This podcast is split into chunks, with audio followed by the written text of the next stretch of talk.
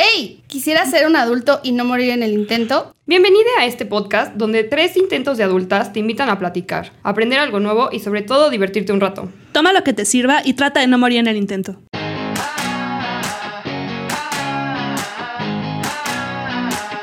¡Hello! Ay, qué bueno que estamos aquí hoy, ¿no? Es bueno vernos, ¿no? ¿No? ¿No? No. Siempre es bueno vernos. Yo soy Marilu y el día de hoy mi corte es como de asesina de los ochentas. Y yo soy Monse y tengo un chingo de hambre. Yo soy Mariana y no puedo creer que Lin May está embarazada. Sí, no puedo creer que Lin May siga menstruando. ¿Qué nos espera a nosotras? O sea, yo no quiero Lin dejar de May menstruar. está, está muerta, güey, ya por dentro y por fuera, ¿no? Le hubieran dicho. Es que hizo Horrocrux. En polvo. Entonces tiene a su bebé Lord Voldemort hacia adentro. Yo creo que sí, ¿eh? Sí. Yo creo que a su noviecillo le debieran, le debieron de haber dicho, ya déjala, ya está muerta, ya déjala. Ah, no mames, güey, no está embarazada, ni de pedo. Ni de pedo. Pero Según ¿has es de tres meses. No sé, alguien aquí estaba embarazado. de No creo que ni coja, güey.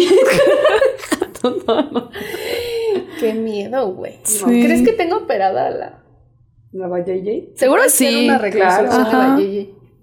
Seguro sí, pero pues la matriz, pues no, güey. Esa no se reconstruye. Seguro es vientre alquilado y es lo que no nos han dicho. Ah, como puede que Kim sí. Kardashian. Ándale.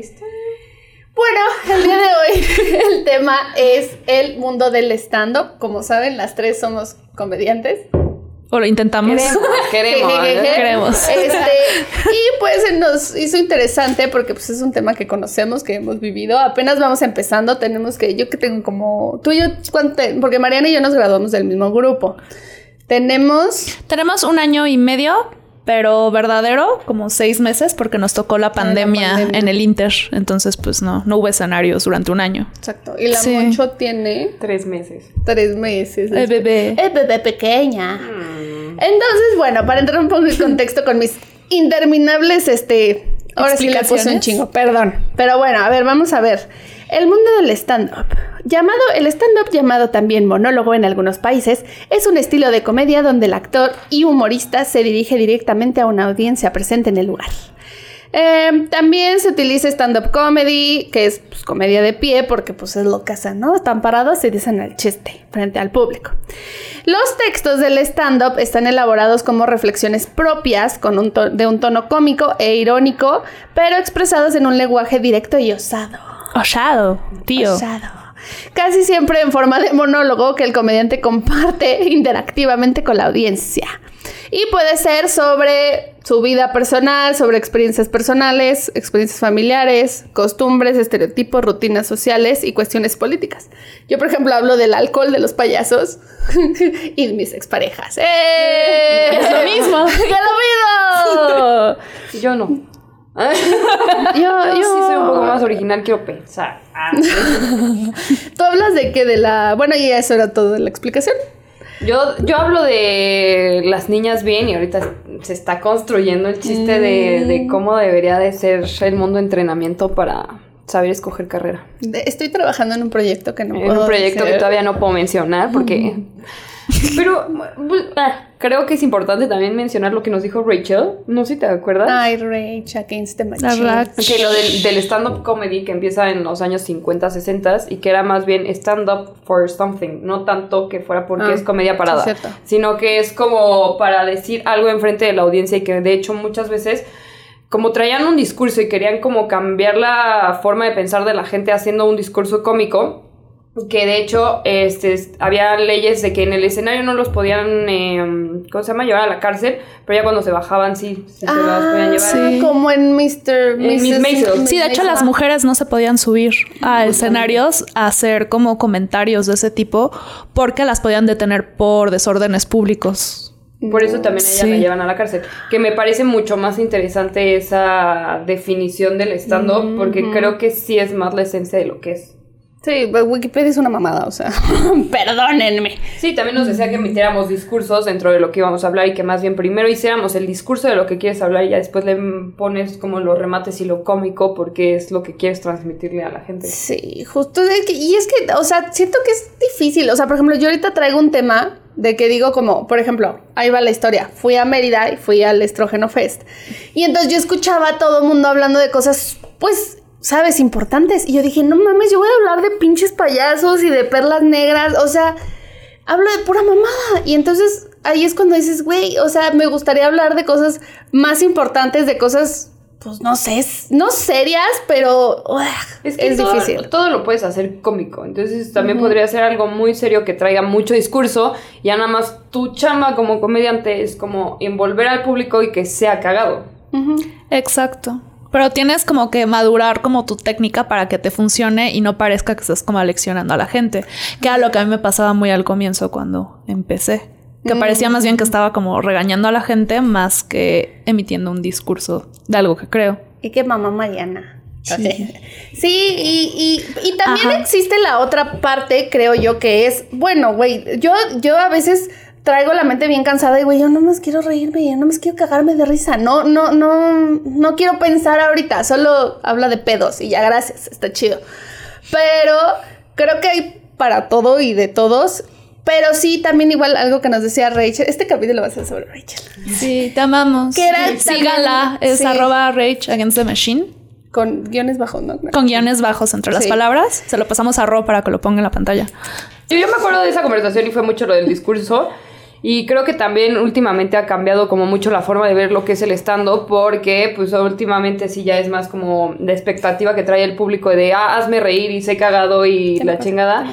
Y, y, parte igual y no es tanto eso, o sea, partió de un lado, ahorita ya, ya ha ido evolucionando y ha ido cambiando, que es parte de, pero no sé, como que es también encontrarte en el escenario y saber qué quieres decir, qué quieres hacer con lo que.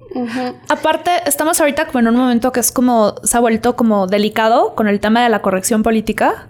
Porque antes la gente se subía a decir lo que quería decir y como lo fuera y si ofendía a alguien, lastimaba a alguien, no le importaba. Y ahorita sí, sí es importante hacer como transmitir tu mensaje, pero tienes que ver si lo que vas a decir es más chistoso que hiriente para saber si tu chiste vale la pena.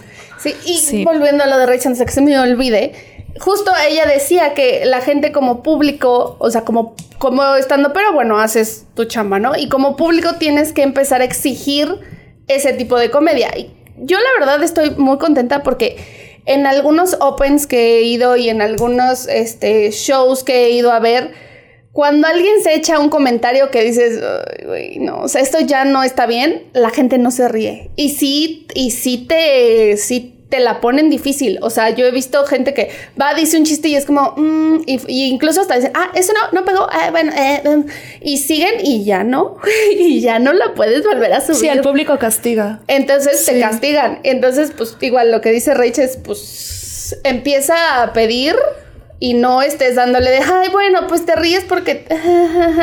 Yo sí, sí, a mí no, es como, me callo y no me río. O sea, si tu chiste a mí no me cayó bien, aunque sea gracioso o pueda entender el chistoretín, no me voy a reír porque yo no quiero que tú sepas, yo no quiero que tú me veas a mí reír y que sea como un premio para ti.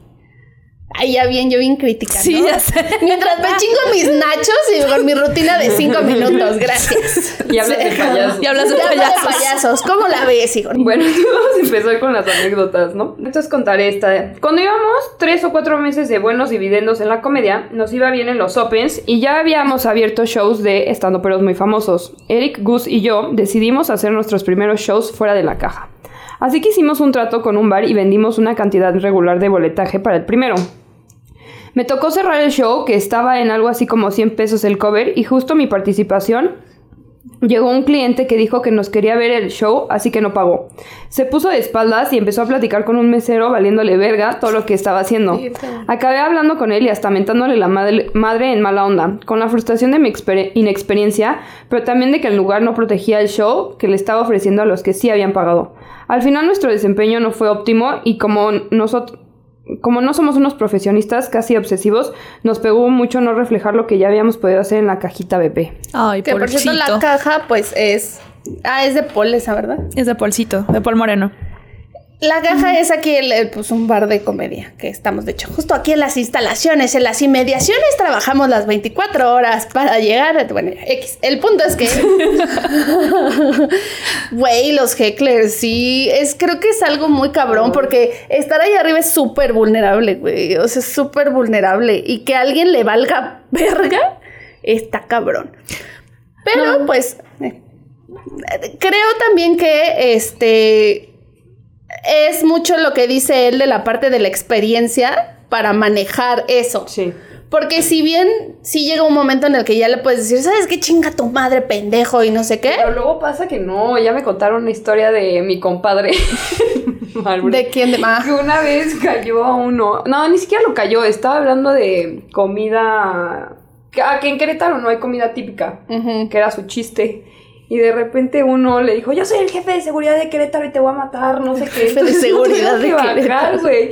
Y lo tuvieron que esconder porque neta el güey ya se lo quería madrear porque no le gustó el chiste. Verga, güey. Sí, sí. O tienes, por ejemplo, un este Juan José Covarrubias que contaba su chiste de Polet. Y este, entonces en un show se topó con el tío de Polet y cuando estaba fumando afuera, Arre le dice, se le acerca el tío y le dice, oye, es que yo soy el tío de Polet, no me parece que lo digas. Y le dice, a ver, un momento, eras. A ver. Y obviamente el señor, pues, se alteró un poco, ¿no? Sí, pues cómo no te alteras. No, pero Sí. una cosa es poner y otra cosa es hablar de que Querétaro no tiene comida típica. Es verdad. Sí. ¿no? Mira, eh, o sea, sí, pero no le digas a la gente que está muy clavada. O sea, tengo un amigo que se llama Edgar y Edgar es como, es- estudió gastronomía y hace investigaciones gastronómicas y vamos. Qué bueno que no anda aquí. Digo, me vale, pero no tienen comida típica. Digo, mi lugar es todo con bolillo, pero... pues sí. Pero nos enorgullecemos del bolillo. Es que también creo que es eso. sí cierto. Creo que también es eso. ¿Qué, qué tanto lo puedes tomar? Lo que decíamos. ¿Qué tanto lo puedes tomar como broma? Por ejemplo, Patty en un, en un taller de cabareteo nos decía. Em, porque cabaretear es como cuando empiezas a interactuar con el público, ¿no? Y entonces decía como, bueno, le preguntas a alguien, y si ves que nomás no, mm, ahí lo dejas. Lo, ahí lo dejas y no te vas sobre él. O sea, no te enganchas. Y entonces, pues tienes que pedirle permiso al público. Y a ese permiso puede ser o me burlo de mí mismo o vas calando a la gente dependiendo en qué mood va. Pero pues los hecklers sí. Y que no te cuiden el show, pues creo que es algo que alguien alguna vez me dijo como, eso te vas a encontrar un buen. O sea, hay gente que le vale madres. Es como de, ay, tú súbete y habla. O sea, a mí no me importa. A mí lo que me importa es que haya gente sentada aquí. O sea, me vale madre si a ti te va bien o no. Y es como, ah, Y también puede pasar un fenómeno que es que la gente vaya a ver al host. Ah. Porque normalmente la persona que hostea los, este, los open mics son personas que están más posicionadas. Entonces, cuando es un comediante famoso, la gente realmente va a ver al host y como una embarradita extra lo que pueda cachar de los otros comediantes que se suban.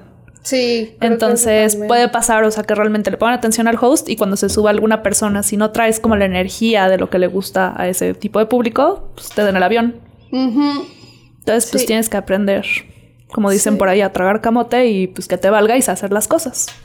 Sí, de hecho, incluso nuestra compañerita Yolo, que está aquí también presenciando de público, Yolo acaba de abrir un show el viernes para. ¿Quién era? Era la Kikis. Pura era Lencha. pura lencha. La Kikis. La Kikis, Adriana, Katia. Katia, Ana y Ana Julia.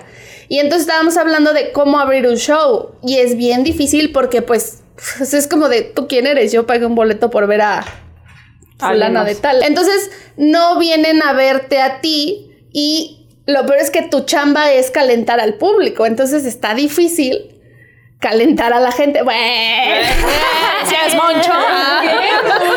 Porque calentar al público no es tan difícil. te sacas una chichi. ¡eh!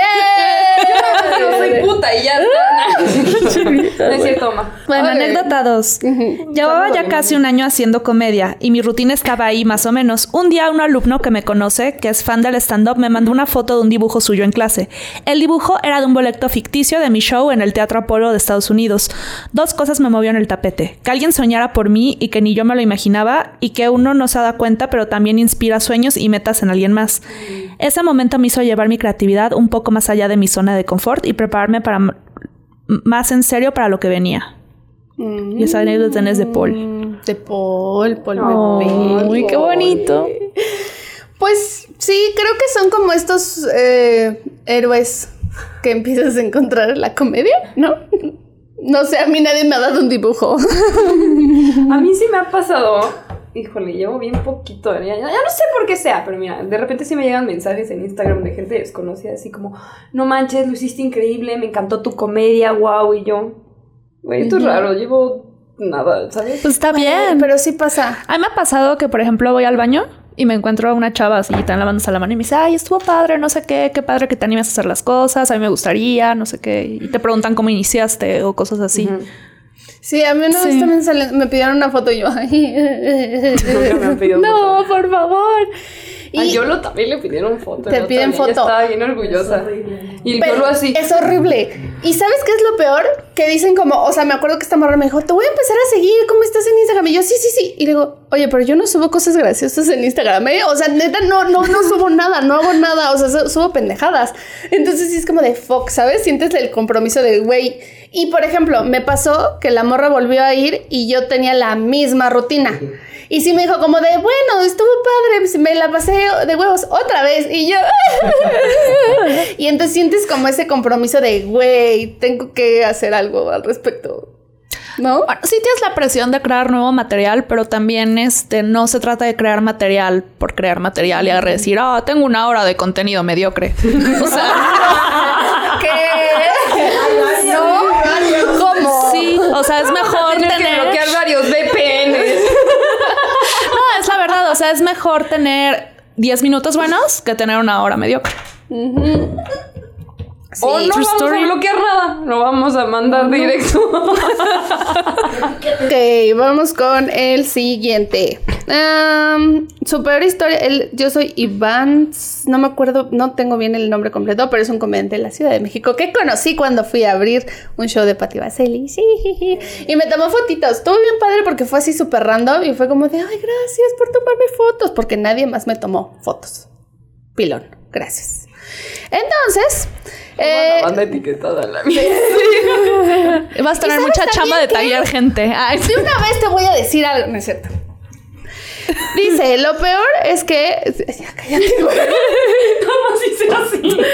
Ahí va. Lo peor es que una comediante se metió en una conversación mía con otra comediante para decirme que ya me fuera. Nadie la peló y la conversación siguió como si nada hubiera pasado.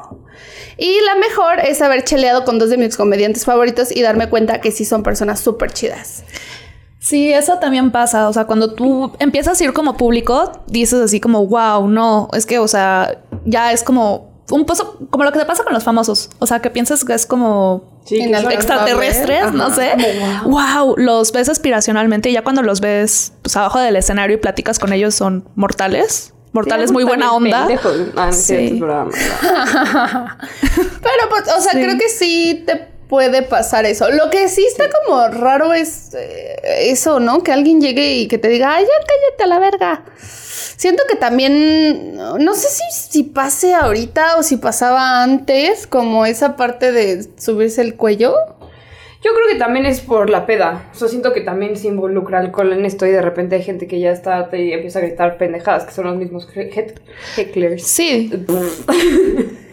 O gente que sencillamente no tiene como educación o no se pone en el lugar de la persona que está arriba. O sea, porque ella quisiera que tuvieran los huevos de subirse. A mí me pasó la primera vez que me subí con un público de verdad. O sea, después de la graduación, que fue un open con el cojo feliz, que una persona me empezó a chiflar así de... O sea, que me bajara. Y entonces, pues obviamente en ese momento yo me sentí súper mal, me aceleré, ya nada más acabé de entregar chiste y me bajé a llorar. O sea, literal, así esconderme en la terraza a llorar. Y esa vez hasta el cojo feliz le llamó la atención, le dijo que si no iba a tener educación, que mejor le llegara. Eso. Sí. Sí, creo que... Y, y fíjate que, por ejemplo, para eso como que el callito está chido. O sea, que alguien te diga como de... Que no, no está chido el callito. Mora dice, no, no. No, no está chido el callito, no te gusta el callito. Ah, ok.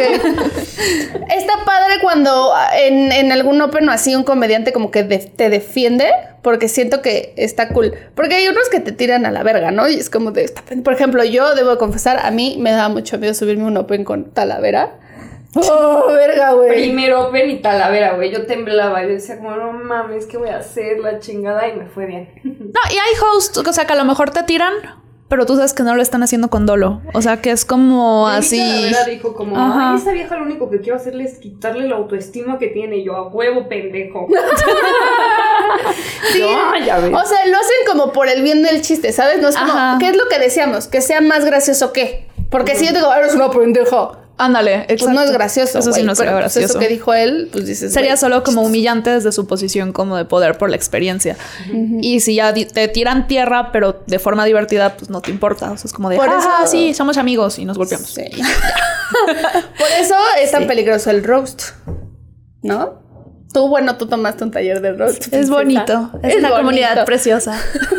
Es que siento que es más complicado el roast porque es un homenaje a la otra persona, pero al mismo tiempo tiene que ser cagado, pero al mismo tiempo ya la gente es como ya se tira a matar, así como, ah, te voy a insultar a la mierda. Como que ya también lo hacen muy básico. es que saber hacerlo, más allá. el insultar elegantemente.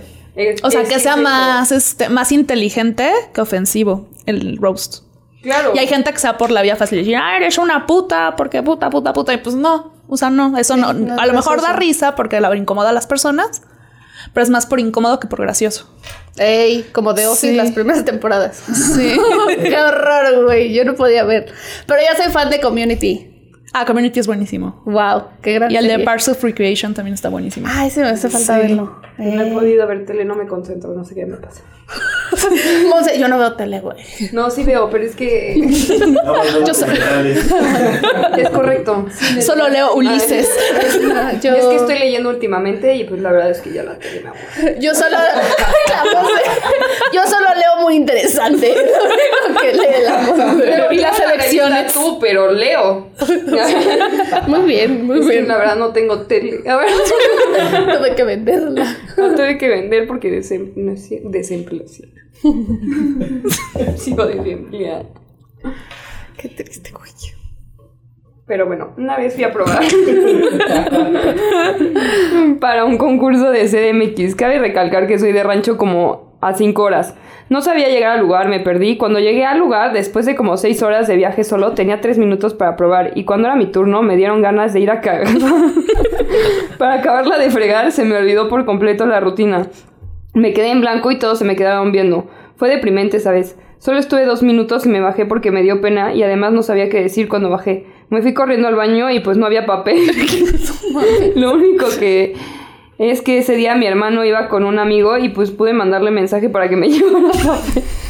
Ese día regresé a mi casa derrotado y humillado. Después de eso creo que lo peor es que sigo es que vivo en un rancho donde no hay nada de comedia y no he podido volver a subirme a probar. Jaja, saludos. Saludos, Mora, Alexis. ¿eres tú? Es Alexis. Es Alexis. No, no eres tú, Mora. Nuestro Mr. Bean local. Sí, híjole, mano. Siento que es bien fuerte ir a otro lugar.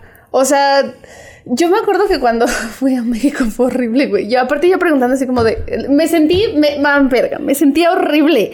Porque, pues, normalmente aquí, cuando abres un show, por ejemplo, pues te pasan el camerino y así. Y yo allá preguntando de, y entonces, ¿y llego al camerino cómo? Y no, nomás llegas y te sientes ahí, cuando te hablemos pasas. Y yo, Es que ver cuando está. ya sé, Sí, pero va. yo no sabía. O sea, fue como de, pues yo no sé cómo Con funciona. y escenario. Eh, El camerino es la calle. Yo ni siquiera Y. ¿tengo consumo? Ay, Ay, sí, lo puedes pagar. Depende cuánto traigas. Sí, güey, me no sé cuánto traigas en la cartera, pero... Me sentí horrible, güey. Fue horrible. Me sentí súper O por pendeja. ejemplo, o sea, hay lugares donde no hay tanta escena de comedia como aquí que estamos acostumbrados a la caja. Como el tepa. Entonces, este, fuimos a un grupo de comediantes a San Luis Potosí y nos aventamos como cinco horas, ¿no, Mora? ¿Sabes? Sí. Sí, cinco horas de camino y llegamos y estaba vacío el bar. Había una mesa donde había nada más una señora con sus dos hijos y una amiga. Y entonces, Madres. pues ni modo. O sea, había muchos comediantes, pero los comediantes, en lugar de quedarse como adentro, se salieron a la terraza a platicar. Entonces era el show privado para la señora y sus hijos. Y estaba bien contestonas. Y ay, la señora nos contestaba. Sí. Virga, güey. Es que siento que así pasa cuando no hay como, porque por ejemplo en México hay un bar de stand-up en cada esquina, casi casi. Ah. Bueno, pero hay un chingo de bares, o sea, donde te puedes subir y probar tu material. O sea, ¿Qué aquí, Ciudad de México? pues sí, y aquí en el rancho, La pues, civilización. ¿Sabes? O sea, aquí cree que está, está la caja, que, y además es eso, o sea, creo que muchas veces a los negocios no les importa crear un, un- ¿cómo sería? un espacio para un la comedia. espacio para el stand-up. Pues es como de, ah, bueno, sí, súbete y ya como si fuera teatro, como si fuera otra cosa. Y eh, es más complicado. Es que lo que yo. pasa es como que en muchos bares aquí en Querétaro lo que hacen es que dicen, ah, no, yo no vendo al- normalmente los martes, está vacío mi establecimiento. Ah, voy a hacer noches de stand-up, pero agarran y te dan un micrófono que no se oye, te ponen una esquina así olvidada, no anuncian el evento con anticipación para que haya gente que sepa qué es lo que se va a presentar. Entonces muchas veces pasa que es gente que realmente fue el martes a tomarse una chela y quiere platicar con sus amigos y está un fulano con un micrófono ahí queriendo que le hagan atención, o sea, caso. Entonces, Sí, sí. sí, y no sé, o sea, y al final creen que es culpa de uno porque no invita gente y es como de, güey, pues tú no promocionas bien tu negocio. O sea. Ajá, exacto. Además, o sea, no es como que todo, o sea, nosotros que regularmente nos subimos a los escenarios, no es como lo que puedes decir a tus amigos todas las semanas, así de, ay, venme a ver, venme a ver, venme a ver. O sea, no. Sí, ya sé. Sí. Vienen las primeras dos veces y ya, güey, ya, luego ya no regresan. Y luego ya te dicen, ay, ya me sé tus chistes, puta madre. Y yo, ay, ya, perdón, tengo que escribir más. Ahora la familia hasta me güey. exige para hacer eso, güey. O luego así, ya me sé tus chistes y los de todos tus conocidos. Sí. Eso sí Sí. también, oye. Que es lo que le pasaba, por ejemplo, a mi esposo. O sea, las primeras veces que lo traía, estaba así, y él como, ja, ja, ja, ja, ja. A lo mejor ya no se reía de mí, pero se reía de los demás. Y ahora le pasa que ya sabe la rutina de todo el mundo, entonces me dice, ya, te vas solita. Sí, pues es Sí. que sí, güey. Sí, es- y ¿sabes qué siento? Eso está bien cagado. O sea, porque tú ves el stand-up ves que se sube a alguien y es como, parece que se lo está inventando en ese momento, pero es como, no, ese chiste, esa rutina se subió como a 20 escenarios diferentes, se los contó a 50 personas diferentes y lleva un chingo de tiempo tratando de trabajar esa mierda. Entonces, está pesado, la cosa está pesada. Y haciendo que parezca que se lo acaba de inventar, que es lo más difícil de todo el asunto. O sea, no es como Miss Maisel. No. Es una mamada, me cago esa parte. Pues bueno, no es cierto. Dejen de inventar que es Sí. improvisado, güey. O sea, la vieja se sube peda y wow, yo me subo peda y... eh. No, la cago, güey. Sí, güey, no, no O mames. quién sabe, igual y sí me iría mejor. Siento que yo sí soy Miss Maisel, güey. Vamos a intentarlo. Vamos a intentarlo. Más o menos, ¿no? Ya sabes, ya cuando. La experiencia me enseñó que no, no es como mi No. Eh, Y fíjate, cuando yo fui a Mérida, y ahí les va. Ahí les va lo que pasó en Mérida. Cuando fue el Estrógeno Fest. eh, estuvo raro porque literal era un micrófono abierto. O sea, tú agarrabas el micrófono y hablabas de lo que se te diera tu gana. O sea, puedes hablar de lo que, de lo que quisieras. Y mucho de lo que decían era, no tiene por qué ser gracioso, no tiene por qué dar risa, no tiene por qué dar risa, no tiene por qué dar risa. Y creo que al final, por ejemplo, muchas chavas, el caso fue que se subieron, porque era de puras mujeres, se subieron, hablaron de sus cosas y como eran morras cagadas, pues te reías, no esperabas el remate, no esperabas la risotada, pero estabas cómoda escuchándolas y como, ah, esta morra es cagada y lo que dice está padre. Y ya, ¿sabes? No había una estructura, no había que el timing, que el delivery, que mucha paja, que no había eso. Y entonces dije como, eso está bien chingón, güey, ¿sabes? Poder hablar sobre todo esto y, y nomás subirte y bla, bla, bla. Eso está muy cabrón. Y por ejemplo, a ver si no quemó mi prima, pero mi prima se subió y contó una historia y yo veía cómo, o sea, ella había venido aquí a la caja y sabía cómo estaba la onda y yo veía su frustración de por qué la gente no se ríe. Y veía que se frustraba fru- y yo escuchaba lo que decía y yo era como, bueno, si me pongo mamona, o sea, pues güey, mucho texto.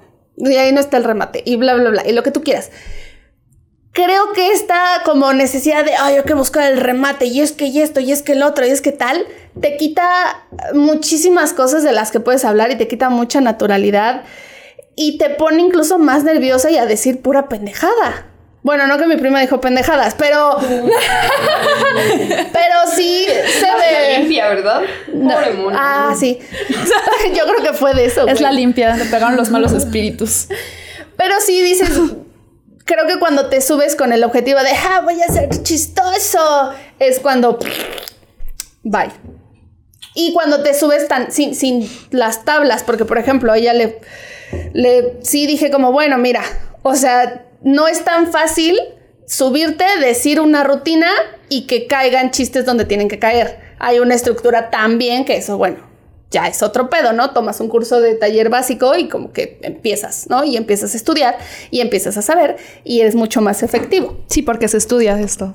Ahora hay gente que es natural, o sea, que a lo mejor llegan sin estructura y viendo y subiéndose y subiéndose y subiéndose, agarran una estructura, pero la mayoría de nosotros tomamos un curso para aprenderlo. Sí, pero es lo que Sí. decían Mora y Malmure. O sea, no se necesita en sí un curso.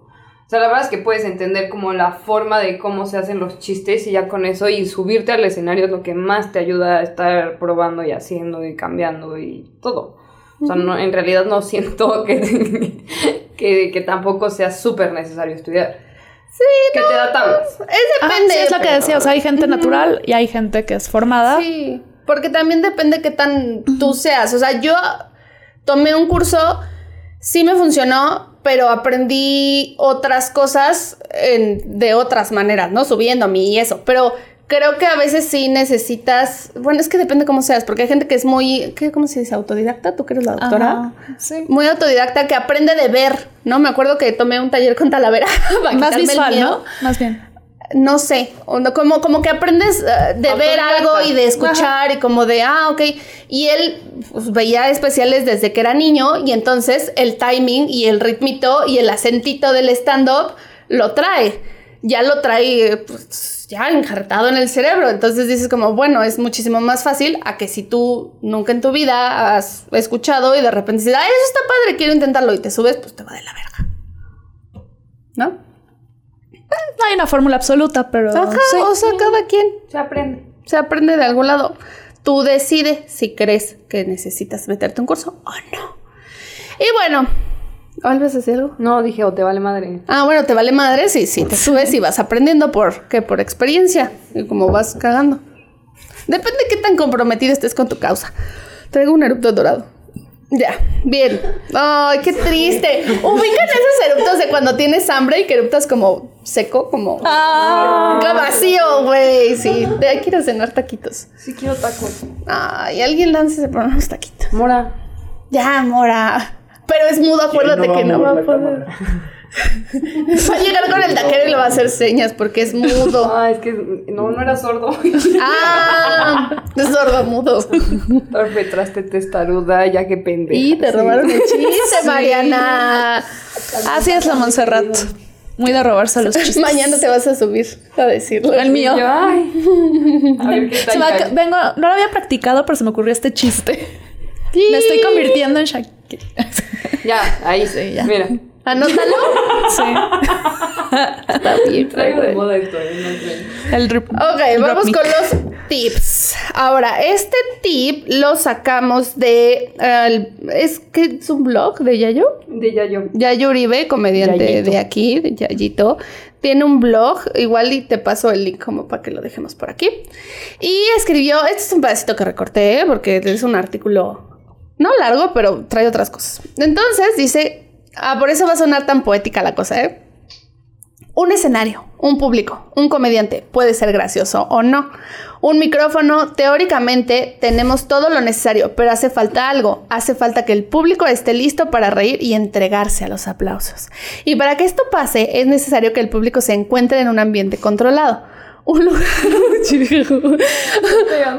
Un ambiente controlado, un lugar oscuro donde la atención principal esté al frente, donde esté el comediante. Es necesario que el público se encuentre en un anonimato y confort que solo la oscuridad de un espacio así le puede brindar. Sí, ¿no? Cuando hay un chiste súper... ¿Qué estás haciendo? Güey. High Furish. Aparte la gente del podcast no lo ve, o sea, solo va a ser como... Ah, esto fue para YouTube. Vayan a verlo allá porque sí, ya. porque ya, ya sí. Si no lo vieron, ya no tiene chiste. Chismo de huevos. Por ejemplo, cuando alguien cuenta un chiste así súper oscuro, súper negro, súper de humor negro, Pues, güey, cuando estás así en lo oscurito, pues sí te puedes reír tantito, ¿no? Pero ya así como abierto, no sé. Ok, sí. La gente no se ríe ni aplaude igual en un bar donde la iluminación deja a todos expuestos todo el tiempo. En cambio, si el público se sabe ajeno al centro de atención, le es más fácil prestar atención y por ende reír sin pena. Con razón la grieta no nos va también. Fíjate que yo No, tengo es porque están sentimientos... sobrios también. Sí, es que ahí no venden alcohol. Sí. No dan risa. ¡Ay! Que porque no, no- damos ya no te risa, a dice invitar. Yolo. Ay, sí. Ay, güey. Ahí no ha ido mal, ¿eh? A mí tampoco. nunca va. Está vieja, güey. Ya en el roast. Ya, ya, ya, mucho ya está en el roast. Pero que no era inteligente el roast. Ah, ya. ¡Oh! ¡Díselo! Ya no supe qué decir, pinche escuincle. Yo, yo tengo sentimientos encontrados con, con la grieta, porque si bien sí se ve mucho a la gente, para cabaretear Es mejor. es mejor porque puedo ver las reacciones de ellos. Aquí en la caja es como no se ve nada por la luz. Nada. No veo nada. Nada así. a nadie. Es como de, ¿cómo, está- cómo, cómo se llama usted? Ah, muy bien. Bueno, y entonces les estaba diciendo, porque no escuchas ni, no ves, no ves ni madres. O sea, leer.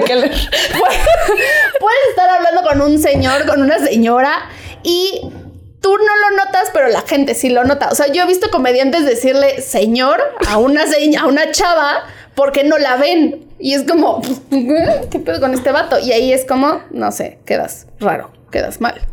Eh, Seguimos con el poema. Y si hay risa, hay endorfina. Si hay endorfina, el cuerpo necesita moverse y liberar energía. Energía necesaria para liberar el tan aclamado aplauso. Guau. Si esto fuera un orgasmo. No hubiera llegado. No, ya Yuribe. Ya basta. Es que hoy sí. Ah, ya llegó mucho, pero además empezó muy calladita y ahorita ya ta, ta, ta, ta, ta. Ya Yuribe 26 de agosto del 2019. Ahorita le puse la vaya güey. Y- Muy bien. Va a decir, no mames, esta vieja peda me decía otra cosa. Ya, yo, tu lista es increíble, es brillante. No mames, pinche listo, no, no. Tiene Bueno, un chiste muy bueno de la, de la peda, ¿no? Te toca leer. Te toca. Es, es el tip, pero el de Paul, el del primer, Ah, ya, gracias. del, del primer show. Es que ya me quedé dormida. No, no es cierto.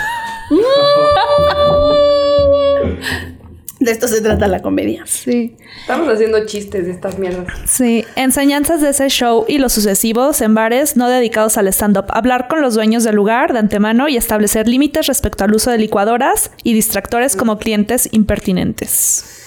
Sí, es que estar ahí arriba eh, sí se siente bien cabrón. O sea, cuando estás arriba, aunque una persona esté diciendo, oye, cuando usar, usar, usar, usar", es, tú lo sientes aquí, así sábado te respiras, ¿te acuerdas? Sí, Sí. güey. Estaban pidiendo, o sea, llegaron unas personas Es unas- que sí, a Mora le tocó cuando llegaron. Entonces Sí. ya como que lo trabajaste bien ahí de que, ah, pásele, no sé qué, la chingada. Y ya cuando estaba Fink, sí empezaron a hablar muchísimo. Y siento que sí se está distrayendo. Sí, claro, hasta yo me, hasta el público se distrae, ¿sabes?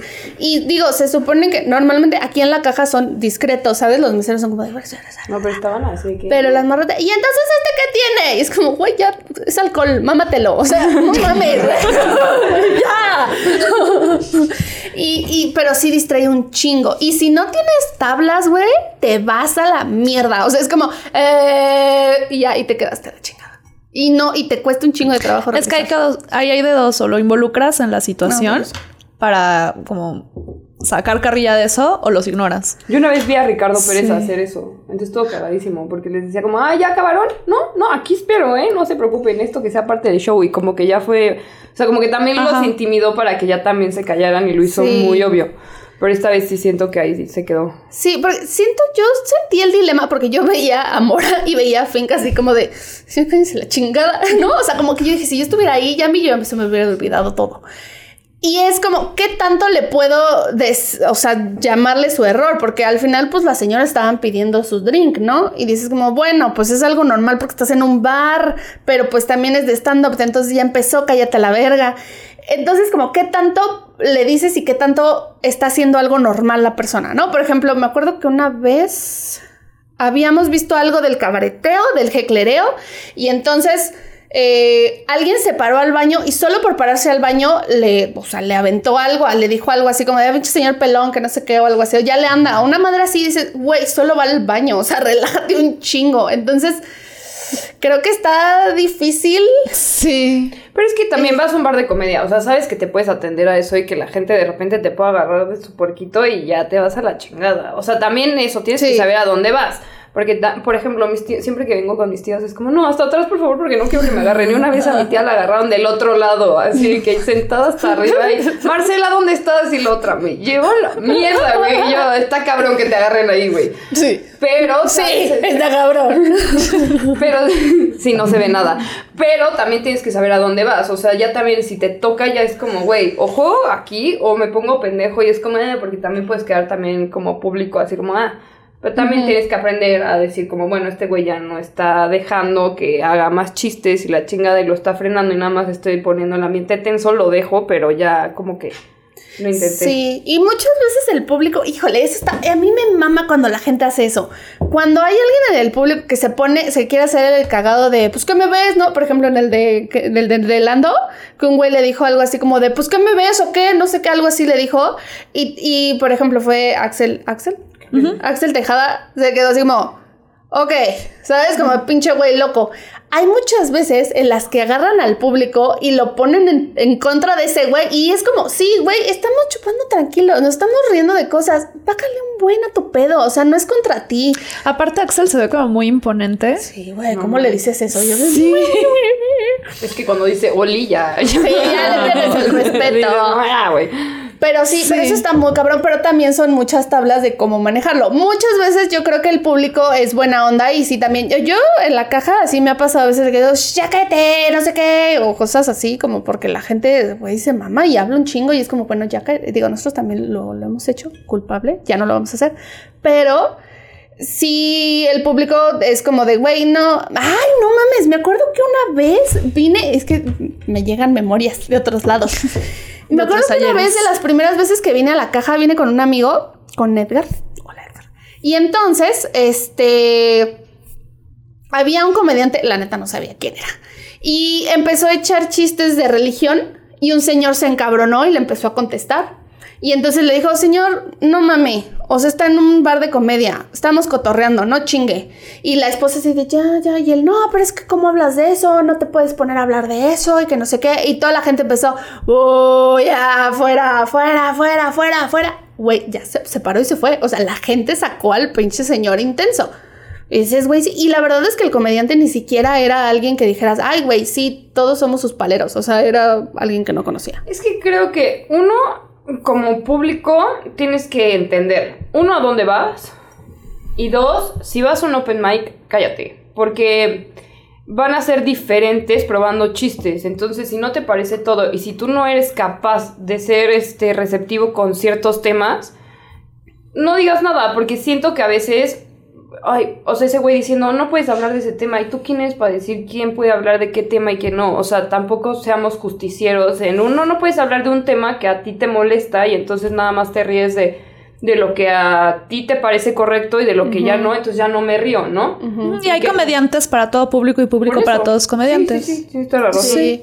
Creo que a veces luego se, se- siento, por ejemplo, no sé, este, ven a Patti Vaselis y dicen, ay, es para señoras de seguro, no sé qué, y entonces llevas a tu tía, que es señora, pero súper de golpe de pecho, y entonces Patti empieza a hablar de cosas que dices como, ¡ah!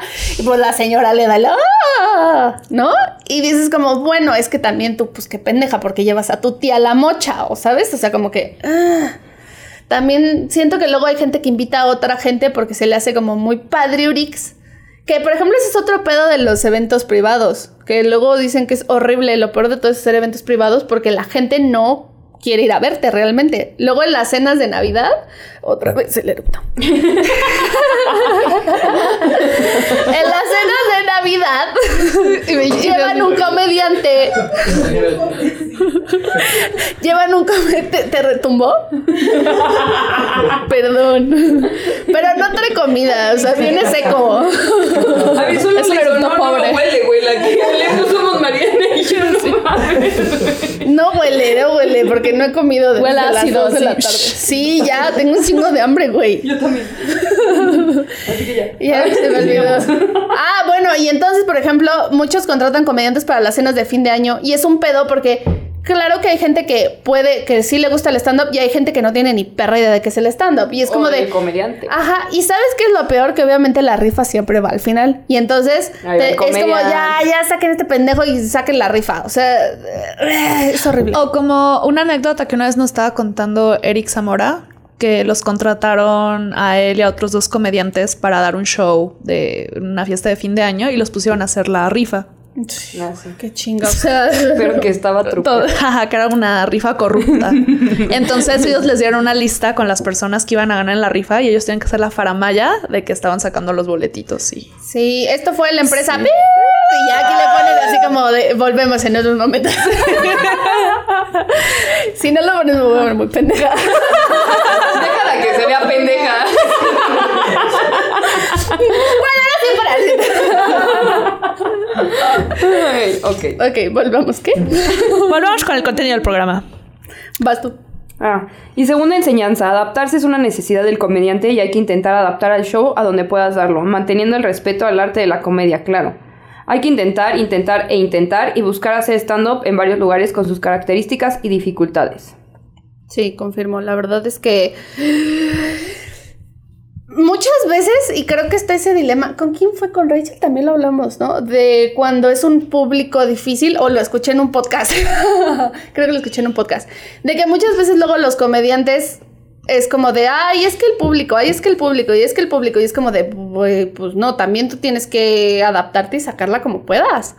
Entonces, Creo que lo hablamos nosotros, ¿no? sí, ¿no? Yo acuerdo, también dije que alguna vez, o sea, que yo lo que una vez me pasó que ya estaba tanqueando y que yo sentí que lo que yo traía era que estaba tan frustrada y tan enojada ese día que transmití eso al público. Entonces por eso me había ido mal, que no había, ese día creo que sí había estado medio difícil en el público, pero yo sentí que había sido yo 100%. O sea, que ay, estaba tan enojada, tan de malas, que fue un... "Ugh", lo transmití. Porque creo que también tu, tra- tu chamba mucho es de transmitir lo que traes.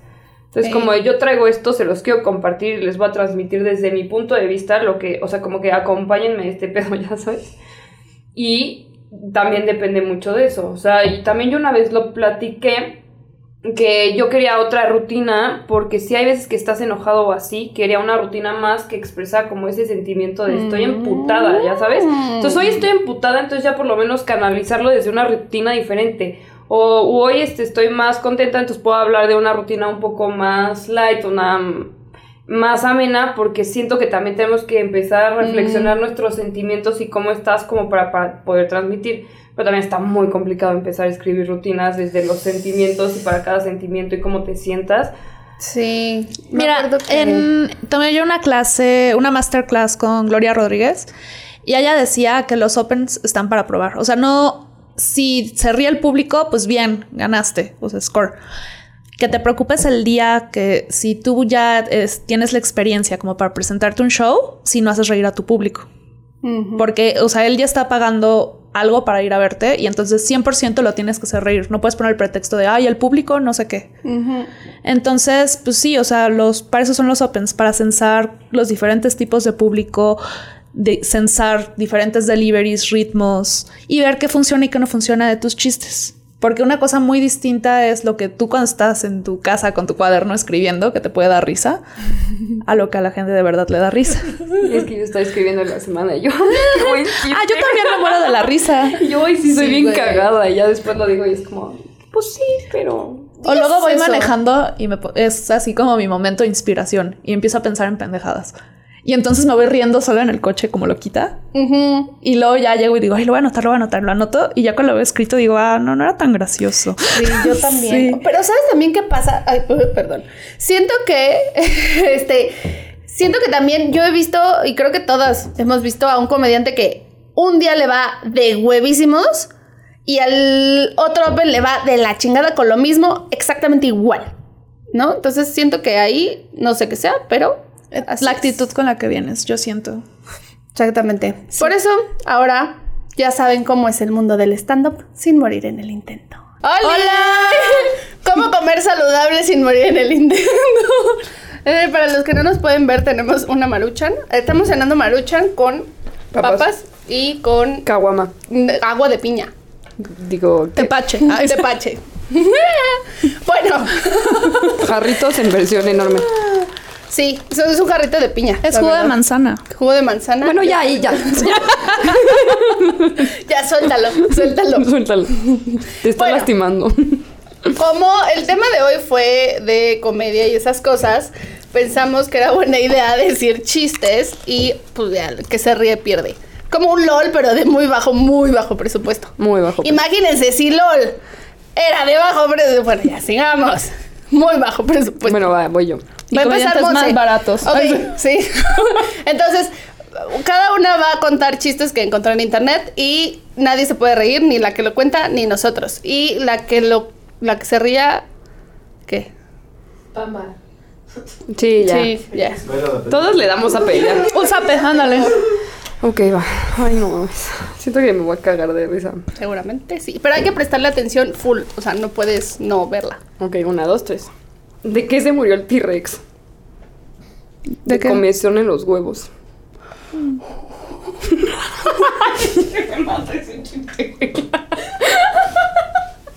Te toca. Ah, ¿es uno y uno? Acumulado un zape para Monse. No, sí, sí, sí, sí, sí, me vale. Mm, Ok. Mm, si mis besos fueran wifi, ¿me los pedirías o me los robarías? Usaría datos móviles. Turun, timing. No estuvo mal ese chiste. ¿Qué coche usa Papá Noel? Un Renault. Vengo más preparada yo. Primer acto. Sale María la del barrio. Segundo acto. Sale María Mercedes. Tercer acto. Sale María Marimar. Cuarto acto. Entra un pájaro y las quema todas. ¿Cómo se llamó la obra? ¿El chiste de pilón? El pájaro quema Marías.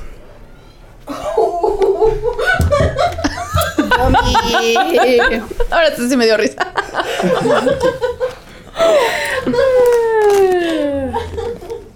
Ok, ¿Tú vas a decir uno? No, ¿te va a ti? Voy a comer para no reírme. Y ahorita escupo. sí. Ok, toc toc. ¿Quién es? Lola. ¿Lola qué? Los ladrones. Espérenme que estoy con Lame. ¿Lame qué? Con la ametralladora. Oigan, se supone que no hay chistes malos, eso los traigo en mi rutina. No me Imagínate, puedo reír, no me puedo reír. venía a Querétaro y vi una farmacia de Guadalajara. Vas, Mariana. Llega un chino y dice, bueno, Nia, busco trabajo. ¿Le interesa dejar dinero? ¿Dejar el dinero? Sí, lo que busco es trabajo. También malo. Sí, es muy malo. No reír. Mamá, mamá, ¿la luz se come? No, hijo, porque es que ayer escuché a la muchacha decirle a mi papá, apaga la luz que te la vas a comer toda. Qué ganas. Yo tengo uno. ¿puedo? Sí, pero háblale cerquita. ¿Dónde se escucha? Háblanos al oído. Grito. Si grito, ¿me escuchan? Sí, perfecto. ¿Qué le dijo una pila a otra pila? ¡Estúpida! Nadie no se quiere reír. Es que me da más risa YOLO. Ay. A ver. Público difícil. El público, el público. Esto es culpa del público, no del chiste. Es que no me dejaron reírme, no se me voy a reír. Ay, yo acabo de ver. Ay, no. este- A ver, voy A yo. ver, vas tú, Moncho. Ah, espérate. También. Entrevista de trabajo. Oye, ¿sabe Excel? Claro, hasta me sé la canción. ¿Canción? ¿Cuál canción? ¿Y cómo Excel? ¿En qué lugar se enamoró de ti? Muchas gracias, nosotros le llamamos. ¡Rápido!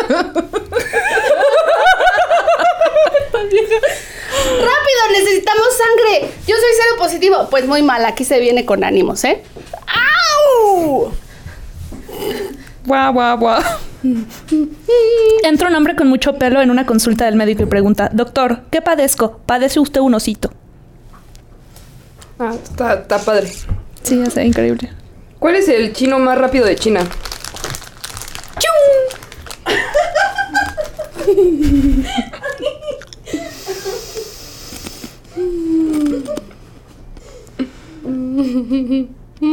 Más, güey. Ah, ay. Ay, qué mamada. Está bien pendejo. A ver, ya este no lo leí, pero dice, le dice una mujer a su marido, cariño, mañana es nuestro aniversario y voy a matar un pollo. ¿Y qué culpa tiene el pollo? Mata a tu primo que es el que nos presentó. Ay, qué pendejo. Ay, Está bien malo. Sí. Mamá, en el colegio me llaman gorda. ¿Y tú te has quejado ante la profesora? No. Pues no os dejes para marrana lo que puedes hacer, oink. Papá, papá, ¿qué hay entre las piernas de mamá? La puerta al paraíso. Oh, pues yo iba sacando copias porque el vecino tiene una. A su mecha. Mamá, mamá, en el colegio me dicen champú. Tranquilo, Johnson, no más lágrimas.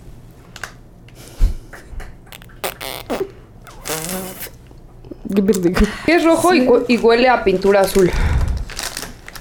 Ah, sí, me lo sé, pintura roja. Ay, Ja, quédate. ja, ja, ja, ja. Ah, tengo miedo por el calendario. Porque sus días están contados. Mamá, mamá, en la escuela me dicen peludo. Ricardo, el perro habla.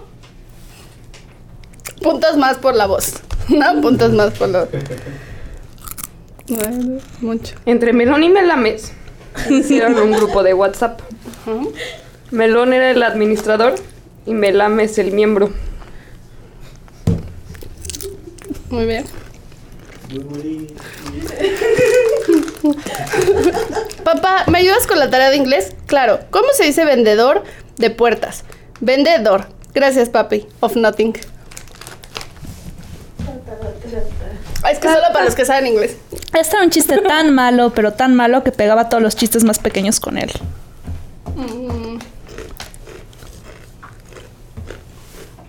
Entre Melón y Melames hicieron un asadito. Melón hizo el bistec y Melames el chorizo. Ah, le queda bien bueno. Melames, sí. Qué pendeja, güey. Ya un zape. Yo me he hecho pero es solo un chiste. Bueno, ya. Es una estupidez. ¿Sabes cómo queda un mago después de comer? Magordito. Ok. ¿Sabes cuál es el pájaro que vuela más alto? El de un astronauta. Ajá, mira. Mi mujer me ha dejado una nota en la nevera que decía, me voy porque esto ya no funciona. Pero do- llevo dos horas revisando el... Ay, qué pendeja. Ya la cagaste. Y enfría de lujo. Ya.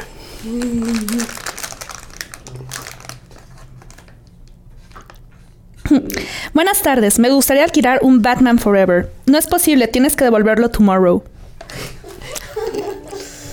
¿Sabes qué es lo peor? Que son, o sea, son tan pendejos que es como... Pero asuntos que internamente se me dan mucha risa. Llega un güey a, a confesarse y empieza. Perdón, sacerdote, es que la verdad me la he jalado muchísimo, me la he estado jalando, o sea, la neta es que no, ya no sé qué hacer, he estado teniendo muchos pensamientos impuros. Señor, ¿qué debo hacer? Señor, y ya de repente se asoma y le dice, no, hombre, yo soy el carpintero, por mí arránquesela. De ese chiste, mi mamá tiene una frase que siempre dice como, yo aquí nomás soy un simple carpintero. Sí, es por ese chiste. Por ese chiste, güey, pero sí es una cosa como muy de señora. Mamá, mamá, ¿por qué hay un tubo en medio de la sala? Hijo, es el sostén de esta familia. Mm, mira, eran dos amigos y uno le dice al otro, oye, me he enterado de que te has comprado un coche. ¿De qué color es? ¡Gris! Coño, no grites. Ah, mira, esta es como española, ¿eh? Que no estoy sordo. No, pero es que es un gris fuerte. ¡Gris! Ajá. Fuerte y entonces luego nos pasa que cuando cuentas explicas el O sea, chiste. negro. Oxford. Puede ser, puede ser. No vayan a ver la película de Matrix. Al final Mercurio y Magneto se unen y hacen un pop tour. Este. O sea, sí, pero no entendí por qué de Matrix. Déjalo ahí. Creo que lo conté mal, güey. Sí. Hola, ¿está Agustín? No, estoy incomodín. Me cae bien los submarinistas porque en el fondo son buena gente. Nivel de inglés. Alto. Traduzca fiesta. Party. Úsenlo en una oración. Ayer me partí el hocico en la bicicleta. Soy pésima para no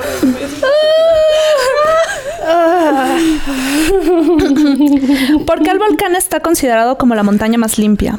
Porque echa cenizas y después lava. Ah, soldado. Ayer no lo vi en la clase de camuflaje. Gracias, capitán. Como yo con esta playera en este fondo. Ya no traigo más. ¿Cómo te llamas? Anastasia, pero tú llámame Ana. ¿Y tú? Catalina, pero tú llámame Cata. ¿Y tú? Penélope, pero no me gustan los apodos. Carlitos, ¿puedes decirme dos palabras que tengan tilde? Muy sencillo, maestra. Matilde y Cleotilde. ¿Sabes qué guarda Darth Vader en su nevera? El lado oscuro. ¿Cuál es el animal que come piedras y vuela? ¿El come rocas volador? El come piedras volador. Eso sí se corta, ¿no? Me, me equivoqué de especie, perdón. y bueno, y ya. Se acabó. Ya, ya, ya, ya se acabó. Vamos a cenar porque una ya anda eruptando seco otra vez. Entonces, pues muchas thank yous y nos vemos el próximo. Bye. Si te gustó este podcast, Recuerda seguirnos en nuestras redes sociales y platicar con nosotras. Queremos que seas parte de Sin Morir en el Intento.